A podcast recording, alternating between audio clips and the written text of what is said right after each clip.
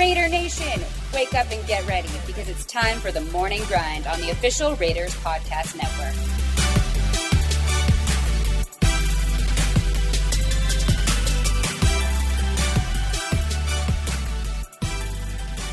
Good morning, Raider Nation. I'm Eddie Paskal, and today is June 2nd, 2021. And thank you for joining us for another episode of The Morning Grind. Well, with the Las Vegas Raiders having officially kicked off OTAs last week, today on the show, we're going to actually talk about some real football. And I am really excited that we get to do it with one of our pals, digital reporter for the Silver and Black, Levi Edwards. And Levi, first off, brother, happy to have you here. And uh, when you went to the first OTA, gosh, a week ago now, what kind of stood out to you?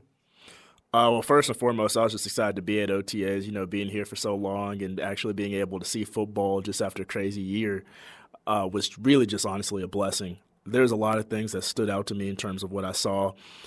Uh, the biggest one is just kind of how many veterans, how many true leaders and veterans on the team that were in attendance because I know these are OTAs, and a lot of those guys, you know, they don't have to be there you know, with it being voluntary. But you see guys like Derek Carr, you see guys like Darren Waller, you see guys like Richie Incognito that are out there really trying to make their teammates better and really strive for the best. So to see those guys out there really, you know, doing their thing showing an example for the team, that's something that really stood out to me. Yeah, no doubt. And I, I think you bring up a great point too, where this is the excuse me the voluntary portion of the year, right? These guys don't have to be here if they obviously you want them to be here. And the Silver and Black have a lot of guys that were in the house last week, and we expect to see a lot more guys in the house today. But I think that when I look at things and I look at the first OTA, and I think number one, it's important for everyone out there, ourselves included, don't overreact to what you see in early June right? That we have seen throughout the history of football, throughout the history of this team, guys that are like, come June 10th, and you're like, this is the next, you know, Joe Montana. This guy is the next, you know, whoever he may be. And then you get to training camp and you're like, uh, okay, maybe I maybe I got a little too excited. But I think that naturally being excited at this point of the year is, is really important because, like you said, we didn't have this last year. There were no OTAs last year. All the all the work was done virtually for good reason. But the fact that we have meaningful football to talk about, the fact that we have actual, uh, you know, it's a little early for position battles, but to be like, hey, this guy looked really good or this guy looked really good. I mean, it's just an exciting portion of the year considering that we haven't done this since 2019. We've never done it in this building, which is crazy to think about. Most definitely, and especially another thing that kind of stood out to me is just how early Tom Cable has his offensive line unit going to work, even though it's early and it is OTAs. It's not something, you know, like you were saying, people hype up things and training camp comes down the line and things look a little different. So it's not, I wouldn't freak out too much right now, but definitely I'm really excited about that offensive line since so many people had questions and doubts about what has been done to the offensive line to kind of revamp it. And Tom Cable was out there putting his guys to work. And really. he's a, and he's a high energy guy too. High energy. He was not acting like it was OTAs. He was acting like this was like for real practice. Like, like I'm talking about like not a game. We're talking about practice. Like he was out there really just high intensity, really going after that unit, and they looked really good. Even though it is just OTAs, Leatherwood he looked really good. James he looked really good. Uh, Kolton he looked really good. Like they all looked good. Richie was being that leader, leading by example. Like I- I'm really excited to see what they got cooking up. Yeah, and I'm, and I'm glad you brought up the offensive line because it's no secret that headed into 2021, and it'll be probably probably one of the, if not the biggest storyline that we're going to be talking about through camp, is this offensive line. The new pieces, the guys filling new roles. And it sounds funny, but obviously I haven't seen a practice up close and personal since 2019.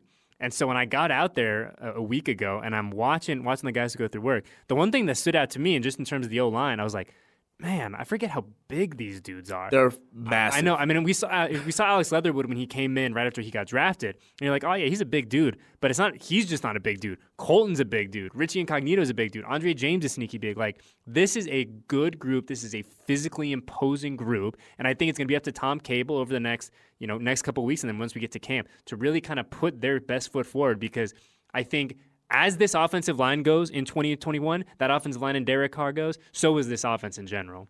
Most definitely. I remember because once again, it being my first practice with the team, and I just remember being on the sidelines and the offensive line, once they were done with their drills, they kind of walked past me, and I just remember thinking to myself, like, please, just do not kill me. Like, please, just like just let me be. They're just that massive. Like, it is just so crazy how much size on that offensive line. Leatherwood 6'5", 320. You, uh, you have a Kolton Miller like 320, 6'6". Like these guys are big and they're physical, and that's what Gruden wants. He wants a big physical offensive line because you have two guys, Josh Jacobs, who was a Pro Bowler last year, Kenyan Drake, who almost ran for thousand yards. You have some guys who can run, and you need guys that are going to be able to block for him. And this is going to be that massive physical line that's going to be able to do it. Yeah, I mean that's that's really the plan, and and kind of you know, taking our scope out just a little bit from from the offensive line, but we talked about how there were no OTAs a year ago.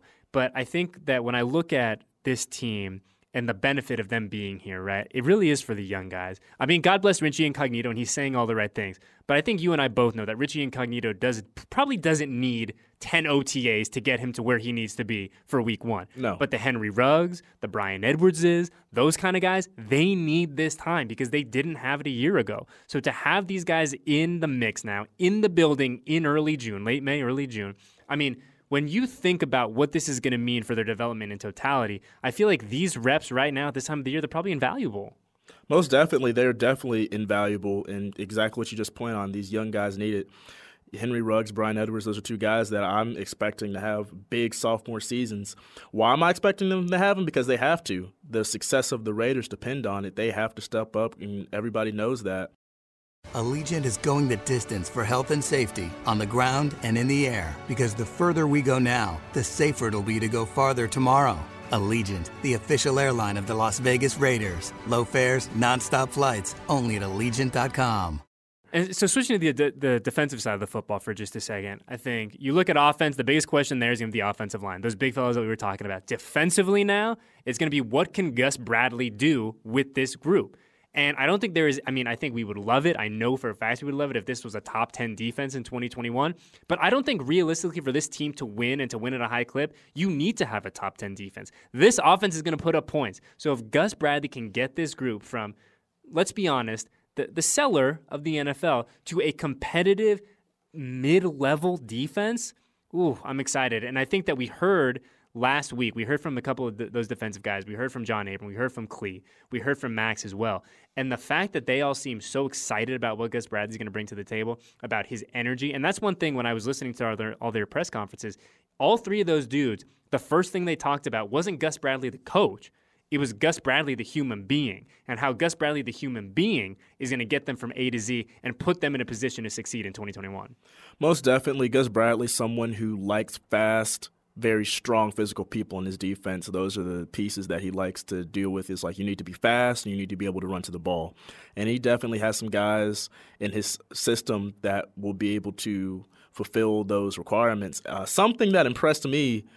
I would say the thing that maybe impressed me the most during OTAs while we're talking about the defensive line is uh, seeing Solomon Thomas on the field. Solomon, Speaking of big dudes, he's a huge dude, uh, jacked, and he looked very looked very strong looked very physical, played really fast. He, when I was watching during OTAs, even though I'm not trying to, we were just talking about we're not going to hype people up and make people think that they're Superman in OTAs, but he def he looked really good. He looked like the dude that I thought he was going to be coming out of Stanford. I really liked what I saw out of him. Yeah, I mean, he's one of those guys that obviously he comes into this situation needing to get healthy, being 100%, and TBD of where he is. You know, obviously he's got to be at a pretty good place if he's out there going through drills and stuff. Right. But it'll be exciting to see him, obviously, through the next couple weeks. But once we get to camp and he's going against, you know, going against dudes like full, you know, 100%, I'm excited to, to see him because, like you said, the talent has never been in question. No. I don't think that if you look at Solomon Thomas and his journey and his career thus far, and he's still a really young guy, so to kind of 25. Yeah. So to write the the book on him is is kind of foolish. But if you look at those first couple chapters, there is no doubt that this kid can play football. He can do it at a really high level. Yes, things are going to have to be tweaked here in Las Vegas for him to be the best version of himself. But make no mistake about it, this dude can ball. No, I think it's not even like he hasn't been successful in the NFL. It's just that uh, he's one of those guys that had a lot of expectations onto him because of where he was round, picked in the because uh, yeah. he was the third pick in the draft coming out of Stanford, All American guy and he didn't really. Everybody thought he was just going to be this sack monster, you know, stuffing the run all the time. And he did play fairly well in San Francisco. I mean, he played in the Super Bowl. Like it's not like he was not a productive player. Of course, he just had he had his own journey and he had his things he had to deal with. And I'm really glad to see him really stepping forward and doing what it takes to kind of end the stigma of mental health. But I think he's in a much better place mentally here in Las Vegas. I think he's in a much better place physically. I think he's really going to show out this year. Yeah, it's the plan. So just wrapping up here with Levi Edwards. And Levi, we have, we'll be back on the field later today in just a few hours. And I'm curious for your realistic expectations of the next couple weeks. Yes, we have mini camp coming up in just a few weeks, and then we'll kind of go our separate ways for the summer and come back and really be a thousand percent into this for training camp. But in between now and the start of training camp, so call it over the next uh, two, two and a half weeks, realistically, what do you want to see? And, and I'll just say this the number one thing for me at this point of the year is I just want everyone to stay healthy. I don't want any sprained ankles. I don't want any bum knees. I don't want any guys that are, oh, now they have something lingering heading into late July. For me, get your reps, get your field work, break a sweat, learn this defense, feel good about where you are headed into camp. But number one, please, please, please, let's have 100% health coming out of this, uh, out of this little chapter. Mr. Paskal, all I have to say is retweet that is my number one concern as well. We are on the same page of the same book, brother. Like I don't want to see anyone get hurt. People need to stay healthy. People need to continue to to rehab whatever they need to rehab, you know, strength train, make sure they're doing everything that it takes to be ready for the long haul going in the training camp going into the season. Everybody needs to be healthy because we have seen when this football team is healthy, they can do great things. And so that's my number one concern for these guys, offense, defense, special teams, they need to stay healthy. Uh, I feel like I couldn't agree anymore with what you just said. Yeah, and, and, like I said, health is number one, but it will be cool over the next couple weeks to kind of get a better idea to start kind of filling in the picture of this Raiders Raiders edition in 2021. And obviously, we are not going to have all our answers by the time that we break for the summer in, in just under a month here, but we should have a much better idea of who they are, the guys to keep an eye on, and really kind of what this thing is going to look like once we get to training camp. So, Levi, thank you for hanging out with us, brother. I know that we'll probably do this again once we have more to talk about, but I appreciate you swinging by. And just a friendly reminder you can follow Levi on Twitter at the Levi Edwards. Bang, bang, bang. Very much appreciated. So, Levi, we will see you soon. And I'm Eddie Paskal, and thank you for joining us for another episode of The Morning Grind. Thank you for listening to another episode of The Morning Grind on the official Raiders Podcast Network.